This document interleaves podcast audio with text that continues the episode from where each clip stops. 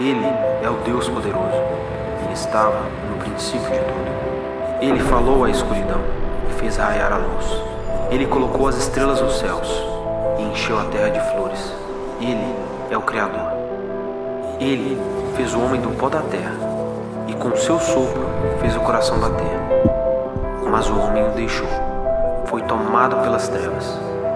Ele chorou, mas não era o fim. Ele colocou o filho dele sobre a cruz, abandonado na escuridão. Mas ele venceu a morte e deixou o túmulo para trás. Ele é o Deus da salvação, ele é amor, ele é vida, ele é Jesus. Ele fez tudo novo.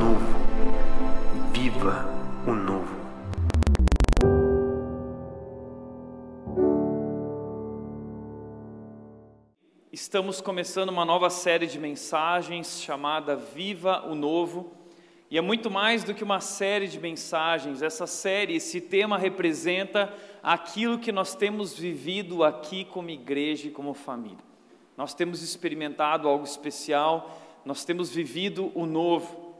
Mas hoje não só é o lançamento dessa série, de série desse novo tema, mas é também o dia em que nós vamos celebrar o batismo. Hoje existem muitas pessoas que estão aqui, porque elas têm uma mensagem para dizer a vocês. E eu quero mostrar para vocês qual é a mensagem que essas pessoas hoje vão trazer para vocês. Por isso, hoje nós estreamos a nossa série Vivo Novo bem nesse dia. E eu não sei você, mas eu gosto muito de coisas novas. Eu adoro coisas novas. Sabe aquela história de de, do cheiro do novo, sabe aquele cheirinho de novo? Quando você entra num carro zero quilômetro, você senta naquele carro do seu amigo, ele acabou de chegar na igreja com aquele carro novo, você vai lá ver, você entra no carro e você dá aquela respirada assim, ó. Nossa, que gostoso. Como é gostoso esse cheirinho de novo. Como é gostoso o cheirinho de roupa nova. Você vai lá no shopping, você compra aquela roupinha bacana que você acha legal. E a gente gosta tanto das coisas novas que às vezes você já quer sair do provador usando a roupa nova. Já quer deixar a roupa velha para trás, deixa dentro da sacola, já quer sair com a roupinha nova lá da loja, já quer sair com o sapato novo, o cheirinho do sapato novo. Essa experiência com o novo é uma experiência muito legal. Casa nova, vida nova, uma mudança de cidade, um lugar diferente, uma igreja nova, tudo isso é bacana e nós temos vivido isso na nossa cidade. Muitas das pessoas que hoje estão em nossa igreja são pessoas que não são de Dayatuba, são pessoas que vieram de várias partes do Brasil, do norte, do nordeste, do sul, do sudeste, de Belo Horizonte. Nós temos muitos mineiros aqui, graças a Deus por isso, porque eu adoro feijão tropeiro, é, e como é gostoso ir na casa dos mineiros e comer comida boa. Então a gente se alegra com tudo isso. Ah, e tem sido assim. Pessoas chegando de várias partes do Brasil para viver algo novo na nossa cidade, algo novo aqui em Dayatuba. E aí você vive a experiência de uma casa nova. Você vive a experiência de um apartamento novo e, e tudo novo. Quando você compra um celular, você também vive aquela experiência de tirar o celular da caixinha. E aí você para, não, esse momento é especial, é marcante. Você para lá e você vai abrindo a caixinha assim. Na hora que você vai abrir, você para. Eu vou descer de novo, eu quero subir de novo, né? Porque é tão gostoso viver o novo ali, aquele momento, você pega aquele aparelho do celular, liga ele pela primeira vez. Eu adoro essa experiência do novo. Eu vejo também que as mulheres gostam de viver o novo também. Elas estão sempre buscando um novo visual, um novo look, como elas falam, e elas gostam de ir no salão, e elas gostam de dar uma repaginada, não é? E aí a mulher vai para o salão, ela quer, ela quer uma nova identidade, ela quer viver tudo novo, e aí ela vai lá, ela pinta o cabelo, ela faz um corte diferente, e aí o cabeleireiro fala: Uau, você está incrível. Aí a mulherada do salão vira e fala assim também: Uau, nossa, que mulher, que mulherão. Se você vai chegar em casa, seu marido vai babar em você. Aí a mulher sai toda pomposa do cabeleireiro, sabe? Nossa, eu tô linda. Aí ela chega em casa naquela expectativa de encontrar o marido, e aí de repente o marido chega em casa e ele, oi, oi, passa reto por ela. O marido não percebe. E aí gera aquela frustração na mulher e a mulher já pensa logo: preciso de um marido novo também. Mas não é assim. Não é esse tipo de experiência com o novo que a gente está falando, mas o novo é algo bacana, nós gostamos do novo, eu adoro coisas novas.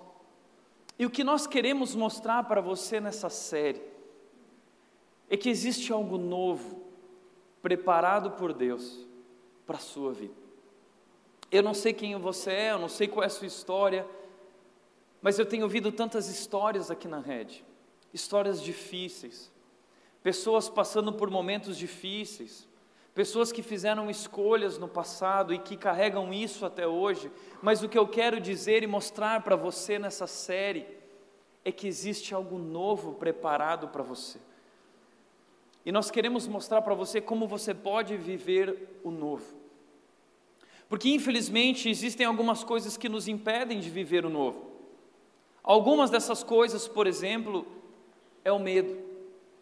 O medo nos impede de viver o novo. O medo nos faz permanecer na nossa zona de conforto. E nós somos resistentes a coisas novas porque nós temos medo daquilo que é desconhecido, nós não sabemos o que vai acontecer, e aí nós começamos a falar: ah, mas e se de repente não der certo, mas e se, e se, e esse e se muitas vezes nos impede de dar esse passo e experimentar algo novo, viver uma nova experiência viver talvez algo diferente do que vivia até aqui. Então o medo nos faz permanecer na nossa zona de conforto, a nossa bolha, o nosso mundinho, a vida que nós conhecemos e não nos abrimos por desconhecido, com medo. Outra coisa que nos impede de viver o novo é o apego. Ao longo da nossa vida nós vamos acumulando coisas. Nós compramos, nós consumimos, nós fazemos amizades e relacionamentos e nós estamos apegados a tudo isso e, e muitas vezes viver o novo significa deixar algo para trás. E nós não queremos deixar nada disso para trás, nós não queremos desapegar. O LX fala para a gente desapegar, mas a gente não quer desapegar, a gente gosta das coisas, a gente vai carregando, a gente vai acumulando. Nós carregamos cada vez mais coisas. Muitas vezes a bagagem que nós carregamos não é só uma bagagem física, mas é uma bagagem emocional. E ao longo da nossa vida nós vamos carregando tudo isso junto com a gente, e isso vai nos massacrando, nos impedindo de experimentar o novo, coisas novas. Mas existe uma terceira coisa que nos impede de viver o novo, que é o passado. O passado nos impede de viver o novo. E talvez de todas as coisas, o passado é a maior. Por quê? Porque talvez você até quer viver o novo. Você quer viver novas experiências, você quer experimentar o novo, mas você não consegue porque você está preso ao passado preso, você gostaria de se libertar, você gostaria de viver uma nova história, você gostaria de uma nova chance, mas você se vê preso às suas escolhas do passado. Você se vê preso a decisões que você tomou lá atrás, que não foram boas decisões, não foram decisões sábias. Talvez ao longo da sua vida você construiu algo que hoje você vê que não, não foi correto. E essa vida que você construiu, você está preso a ela e você não consegue se libertar. Talvez você carrega consigo vícios. Você carrega consigo suas fraquezas, você carrega consigo seus pecados, você carrega consigo a sua vergonha, coisas ocultas, talvez que ninguém sabe, mas quando você olha para o espelho, você vê quem você é. E muitas vezes você tem vergonha da sua vida, da sua história, do seu passado, e isso te impede de experimentar e viver o novo. Mas essa série é uma série sobre uma grande notícia que nós temos para dar para você é que não importa qual é o seu passado, não importa o que você viveu, não importa o que você construiu, não importa quem você é, você pode viver o novo. Como? Existe um texto em 2 Coríntios, capítulo 5, versículo 17, que diz o seguinte: Portanto, se alguém está em Cristo, é nova criação. As coisas antigas já passaram, eis que surgiram coisas novas. A versão da revista atualizada, da Bíblia Revista Atualizada, diz: As coisas antigas já passaram, eis que tudo se fez novo. Tudo se fez novo. Tiago, que história é essa? Como assim que todas as coisas foram feitas novas? O texto está dizendo o seguinte: se alguém está em Cristo, é nova criação. Tudo foi feito novo. Isso é algo sobrenatural que acontece na vida daqueles que recebem Jesus. Isso é algo especial. Isso é algo extraordinário que acontece no coração, na vida daqueles que estão em Cristo. Mas o que significa estar em Cristo? O que significa isso? É interessante que, se você quiser entender o que significa estar em Cristo, você precisa voltar a essa primeira palavra do texto, a palavra que diz portanto. Essa palavra que diz portanto, ela está ligada a algo que aconteceu antes nesse texto. Há um, um, acontecimento especial que foi acabado de descrever nesse texto pelo autor. E esse evento, então, ele, ele causa, ele traz esse efeito em nossas vidas. E que evento é esse? Tão poderoso que possa gerar algo novo na minha vida, tudo novo, coisas novas. Que evento é esse? O que está acontecendo? O texto diz o seguinte: portanto, se refere ao versículo 14, que diz: Pois o amor de Cristo, o amor de Jesus, ele nos constrange, porque estamos convencidos de que um morreu por todos. Um morreu por todos. O que significa isso? Um morreu por todos. Quem é esse um? Quem é esse um que teve que morrer por todo mundo? Quem é essa pessoa e por que ele teve que fazer isso? Aqui na rede nós gostamos de resumir essa verdade, essa linda história, em três pontos, para que você possa entender isso de forma clara. Os três maiores eventos da história que definem o que somos e vivemos hoje, que definem o que esse texto está dizendo. Eu quero te mostrar quais são esses três grandes eventos. O primeiro evento é a criação, aquilo que nós chamamos de Deus forma. O que significa isso? Significa que o mundo foi formado por Deus, o mundo foi feito por Deus, o mundo foi feito e criado a partir da palavra poderosa de Deus. E Gênesis 1 vai descrever a criação maravilhosa de Deus, o que Deus fez a cada dia. E cada dia que Deus fazia, Deus olhava para a criação e dizia: Uau, ficou incrível. E no último dia, quando Ele completou toda a criação, Ele olhou para a harmonia, Ele olhou para aquela perfeição e Ele disse: Uau, ficou incrível. A palavra no hebraico traz a ideia de algo incrível. Deus olhou para a sua criação e ele viu que ele fez algo maravilhoso. Deus formou o um mundo perfeito. E muitas vezes as pessoas perguntam e dizem: Tiago, mas por que o mundo então é assim? Por que a corrupção? Por que a injustiça? Por que o mal? Por que a morte? Por que todas essas coisas ruins? Se Deus é um Deus bom e Deus criou o um mundo tão bom, por que o mundo é assim? Deus não criou o mundo assim. Fomos nós quem fizemos o mundo assim. O que aconteceu? Quando Deus fez o mundo, Deus criou o mundo para viver uma relação de amor comigo e com você. Sabe por que, que Deus criou o mundo? Porque Ele queria nos colocar nesse mundo. E Ele criou o mundo para nos colocar ali, para viver um relacionamento com a gente. Porque Deus é amor. E Deus ele queria se relacionar com um homem e viver uma amizade, uma intimidade, uma proximidade. E a Bíblia diz que todos os dias Deus ia até o jardim e Deus caminhava com um homem.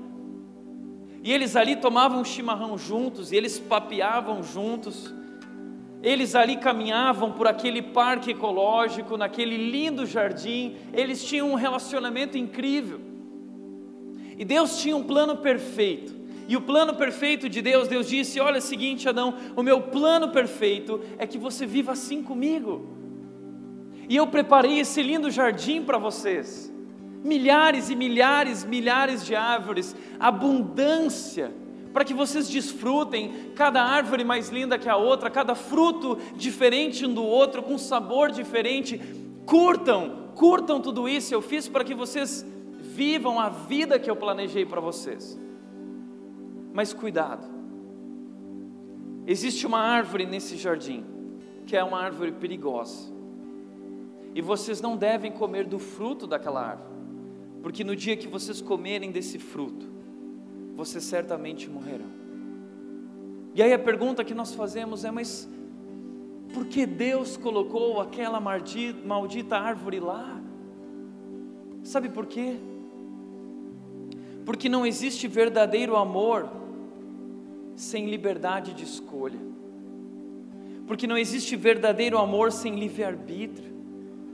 E aquela árvore representava a opção, uma escolha que o homem poderia fazer, porque Deus não queria um escravo Deus não queria um servo, Deus não queria um robô, Deus queria ter uma relação de amor com a sua criação, com o homem e com a mulher. Então Deus disse: vocês podem escolher a vida que vocês querem, mas se vocês escolherem essa vida aqui, nessa árvore representada por esse fruto, certamente vocês morrerão.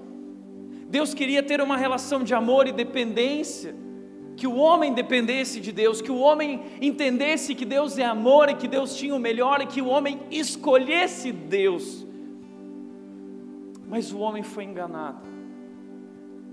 E o homem seduzido por aquela serpente, pelo seu coração, foi tentado a deixar Deus e ser Deus na sua própria vida. O homem é isso que consiste o pecado, é você assumir o lugar de Deus, é você estar no lugar de Deus, e o homem quis então ser como Deus. A serpente enganou o homem dizendo: o mal, Satanás, Lúcifer, não foi criado por Deus, Deus criou Lúcifer, ele se tornou mal também, ele veio seduzir o homem que Deus criou. E ele disse: Sabe por que esse Deus está fazendo isso?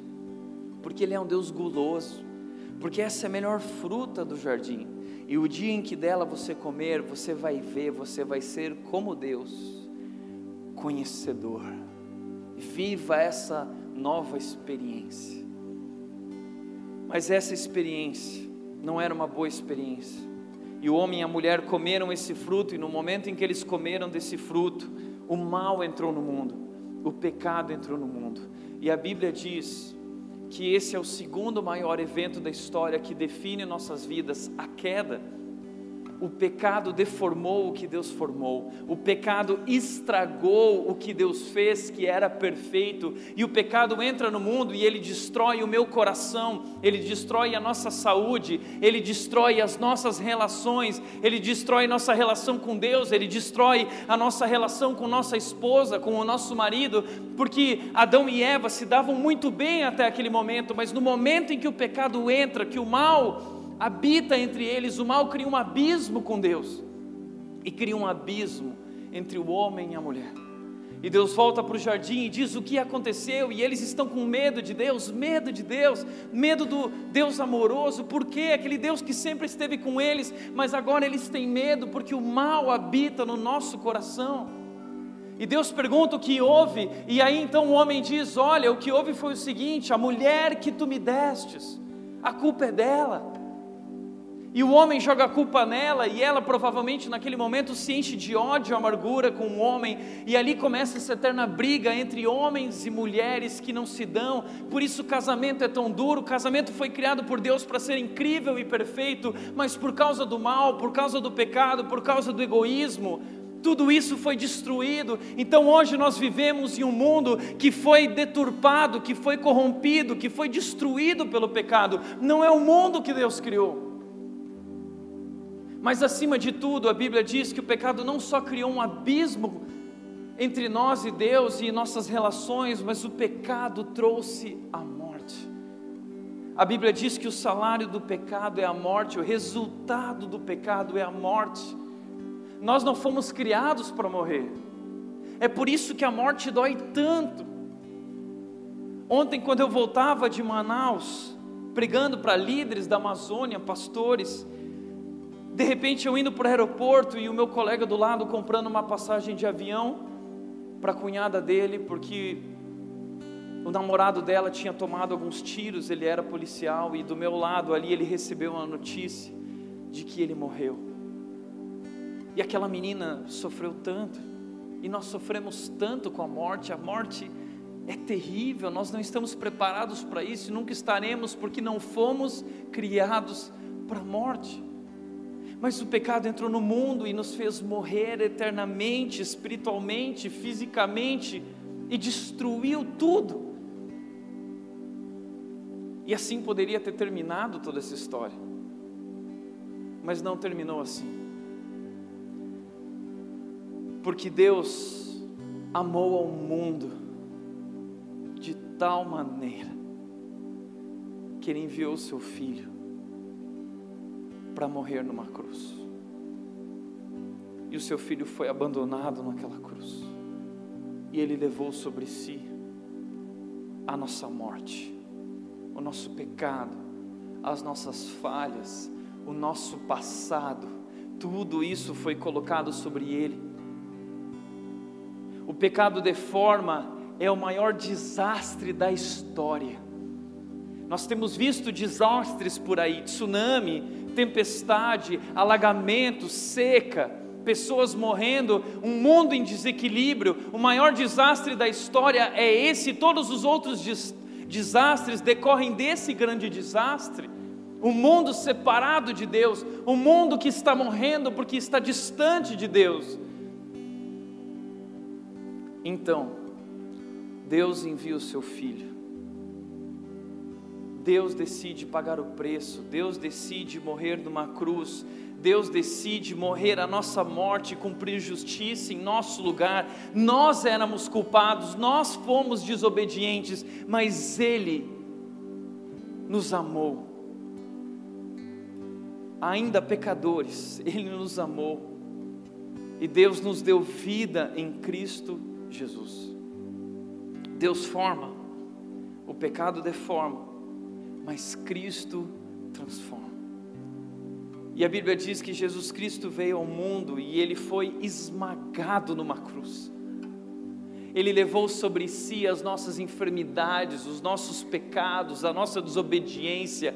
Ele foi esmagado, ele foi transpassado pelo nosso pecado. Deus foi aniquilado naquela cruz. Ele morreu a nossa morte. Ele assumiu o meu e o seu lugar, a morte de um criminoso. Ele não merecia isso, mas ele fez isso por amor. Ele fez isso por amor.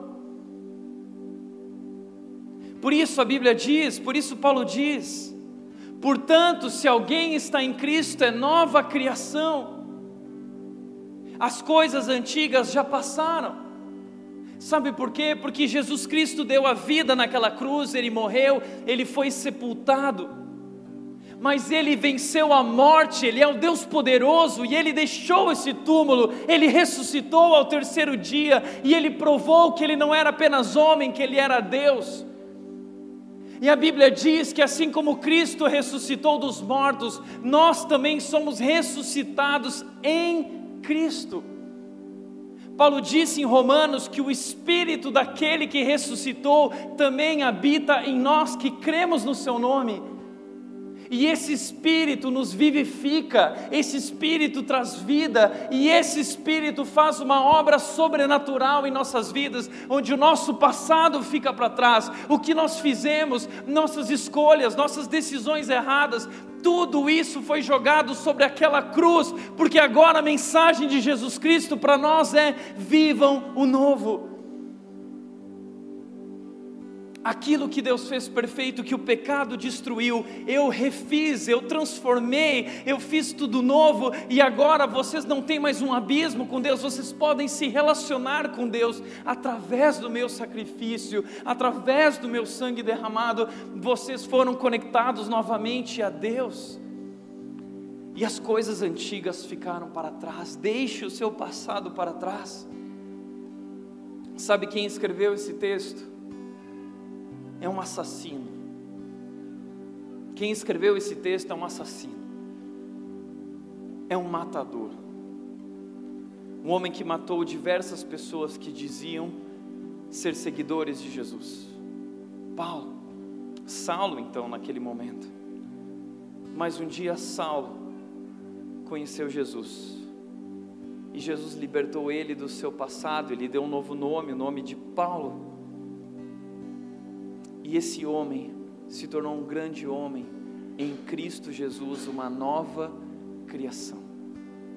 Jesus nos liberta do nosso passado e Ele faz algo novo, algo especial, e eu quero te convidar a experimentar isso na sua vida. Isso não é só teoria, isso não é só conceito, isso não é só algo de um livro antigo, não, isso é verdadeiro, é uma experiência sobrenatural que acontece em nossas vidas, onde tudo se faz novo, nossa mente é feita nova, nossos pensamentos, nossa vida, nossos desejos, tudo é reconstruído em Jesus. E como diz o texto, surgem coisas novas. Eis que tudo se fez novo. Por isso que eu quero dizer é que essa não é apenas uma nova série. Esse é o novo slogan da rede. Porque representa aquilo que nós temos vivido aqui. Representa a nossa identidade. Representa a nossa cidade eu lembro que uma vez eu estava numa viagem nos Estados Unidos e eu vi um dos executivos da Apple falando sobre como as igrejas deveriam refazer suas missões.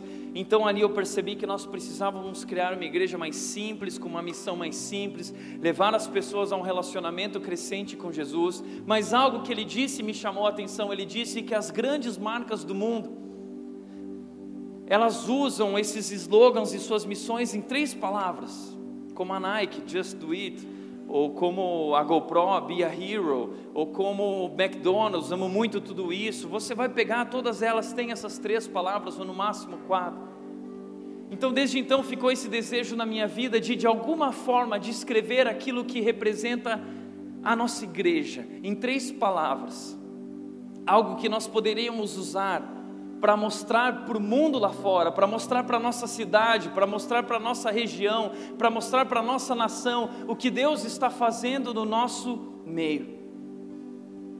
E ouvindo as histórias de cada pessoa que frequenta a rede, eu cheguei à conclusão de que esse era o tema junto com a nossa equipe, esse era o nosso slogan. Pessoas vindas de vários lugares do Brasil, de várias partes, para viver algo novo em Dayatuba, uma nova história, talvez um novo emprego, um novo momento em suas vidas. Casais recém-casados aqui chegando, famílias chegando para criar seus filhos em uma cidade, qualidade de vida, um lugar especial, tudo novo, viver uma nova experiência de igreja.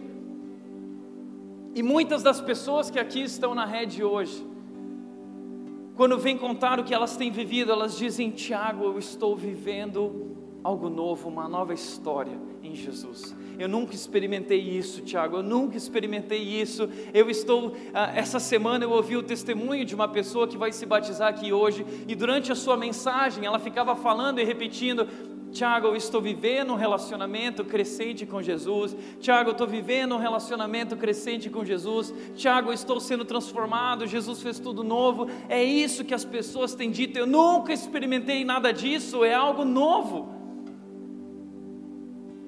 Nós hoje temos cerca de 900 pessoas e o impacto que Deus tem causado em nossas vidas, isso tem ido muito além do que nós podemos imaginar. Quando ontem eu estava em Manaus pregando para líderes da Amazônia que queriam saber o que Deus está fazendo aqui. E não são apenas números, são vidas transformadas. São vidas transformadas são pessoas que em Cristo foram feitas novamente, estão sendo reconstruídas. Sim, pessoas imperfeitas, sim, pessoas com um passado difícil, sim, pessoas que talvez se envergonham de sua história de vida, mas que não têm vergonha de reconhecer que Jesus Cristo subiu naquela cruz para lhes amar, para lhes salvar e fazer tudo novo. É por isso que nós estamos aqui. E esse é o novo slogan que define a rede para o mundo lá fora. Viva o novo. Convide seus amigos a viver o novo em Cristo Jesus. Convide seus familiares. Traga eles para que eles possam viver e experimentar o que nós estamos vivendo e experimentando. E não é o baoba, é Jesus. É um relacionamento com Jesus e pessoas sendo transformadas em Jesus. E eu quero mostrar isso para você. Eu quero chamar as pessoas que vão se batizar para virem aqui à frente agora. Venham aqui. Corre aqui. Nós tivemos hoje 24 pessoas aqui se batizando. Algumas já se batizaram pela manhã, no culto da manhã. Nós temos dois cultos, o mesmo culto em dois horários diferentes. Hoje de manhã nós tivemos aqui cerca de 10 pessoas se batizando, agora nós temos mais um grupo se batizando. E sabe o que essas pessoas vieram fazer aqui? Pode distribuir aqui um pouquinho mais, ó, cara. Ficar bonitinho para foto. Sabe o que eles vieram fazer hoje aqui? Eles vieram declarar que Jesus Cristo é o Filho de Deus e o Salvador de suas vidas. Eles não são perfeitos, eles têm histórias tão difíceis quanto a sua ah, se nós soubéssemos o que está por trás da vida de cada um deles, mas isso agora já não importa mais. Porque Jesus Cristo derramou seu sangue naquela cruz sangue que nos salva. E o que eu quero dizer para vocês é que tudo foi feito novo. Não importa o que vocês viveram até hoje, tudo foi feito novo na vida de vocês. Surgiram coisas novas. Coisas novas vivam o novo. É isso que é o batismo. Infelizmente, nossas igrejas destruíram o batismo porque tornaram a decisão por Jesus uma coisa e o batismo outra coisa, quando na verdade é a mesma coisa batismo representa a decisão com Jesus, porque a decisão é interior e o batismo é a forma de nós expressarmos isso publicamente, para que todos saibam que agora nós cremos em Cristo e que nós fazemos parte da mesma família, e é isso que hoje eles vieram fazer aqui, eles vieram declarar publicamente diante de vocês que eles são pecadores, que eles erraram, que fizeram escolhas erradas, mas que foram salvos por Jesus Cristo. João capítulo 3, versículo 17 diz: Porque Jesus Cristo não veio ao mundo para condenar o mundo, mas veio ao mundo para salvar o mundo. Deus não enviou ao mundo um condenador, Deus enviou ao mundo um Salvador. E a boa notícia é que Deus ama você. Deus ama você. E em Jesus, quem está em Cristo é nova criação as coisas antigas se passaram e tudo se fez novo. Viva o novo. Eu quero orar para vocês, porque que privilégio para mim, que alegria para mim como pastor poder participar desse momento. Para nós como igreja, esse é o maior momento que nós vivemos. A Bíblia diz que há alegria no céu quando um pecador se arrepende. A festa lá no céu, quando um pecador se arrepende. Eu fico imaginando hoje, com o nosso culto da manhã e esse nosso culto da noite. Hoje lá no céu não é festa, hoje lá no céu é rave. Hoje lá no céu é Tomorrowland. E sabe o que a gente vai fazer hoje aqui? Nós vamos comemorar, porque a Páscoa significa, nós comemoramos a Páscoa semana passada, e a palavra Páscoa significa passagem. E é isso que aconteceu, nós passamos da morte para a vida.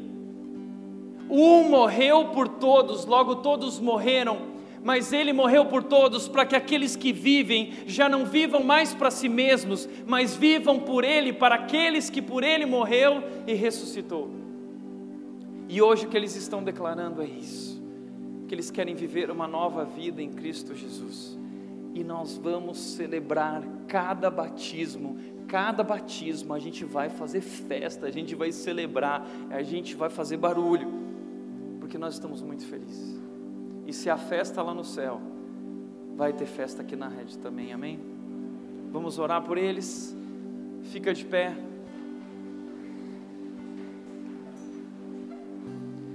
Pai, eu quero agradecer por essa galera, por essa turma hoje, Deus, que está aqui tomando uma decisão com Jesus. Nós entendemos quem nós somos, nós entendemos, Deus, que não merecemos, nós entendemos que desobedecemos, que erramos, que pecamos, nós entendemos as consequências, a morte, o abismo que foi criado entre nós, mas Deus, nós também entendemos a tua salvação, nós entendemos a justiça em Cristo Jesus, nós entendemos a grandeza do teu amor que foi derramado em nossos corações, a tua graça maravilhosa, e hoje aqui nós estamos, Deus, para celebrar, para comemorar, para nos alegrar com a salvação. E aqui hoje nós temos muitas pessoas que estão declarando que Jesus Cristo é o Salvador, que Jesus Cristo é o Filho de Deus e que eles creem de todo o coração nisso, Deus. Eu quero te agradecer pela vida deles e pedir que o Senhor os abençoe e que o Senhor derrame teu amor, a tua graça, o teu espírito sobre eles e que o Senhor faça na vida deles tudo novo, tudo novo. Nós oramos gratos, Deus, por esse amor tão maravilhoso. Em nome de Jesus, em nome de Jesus. Amém.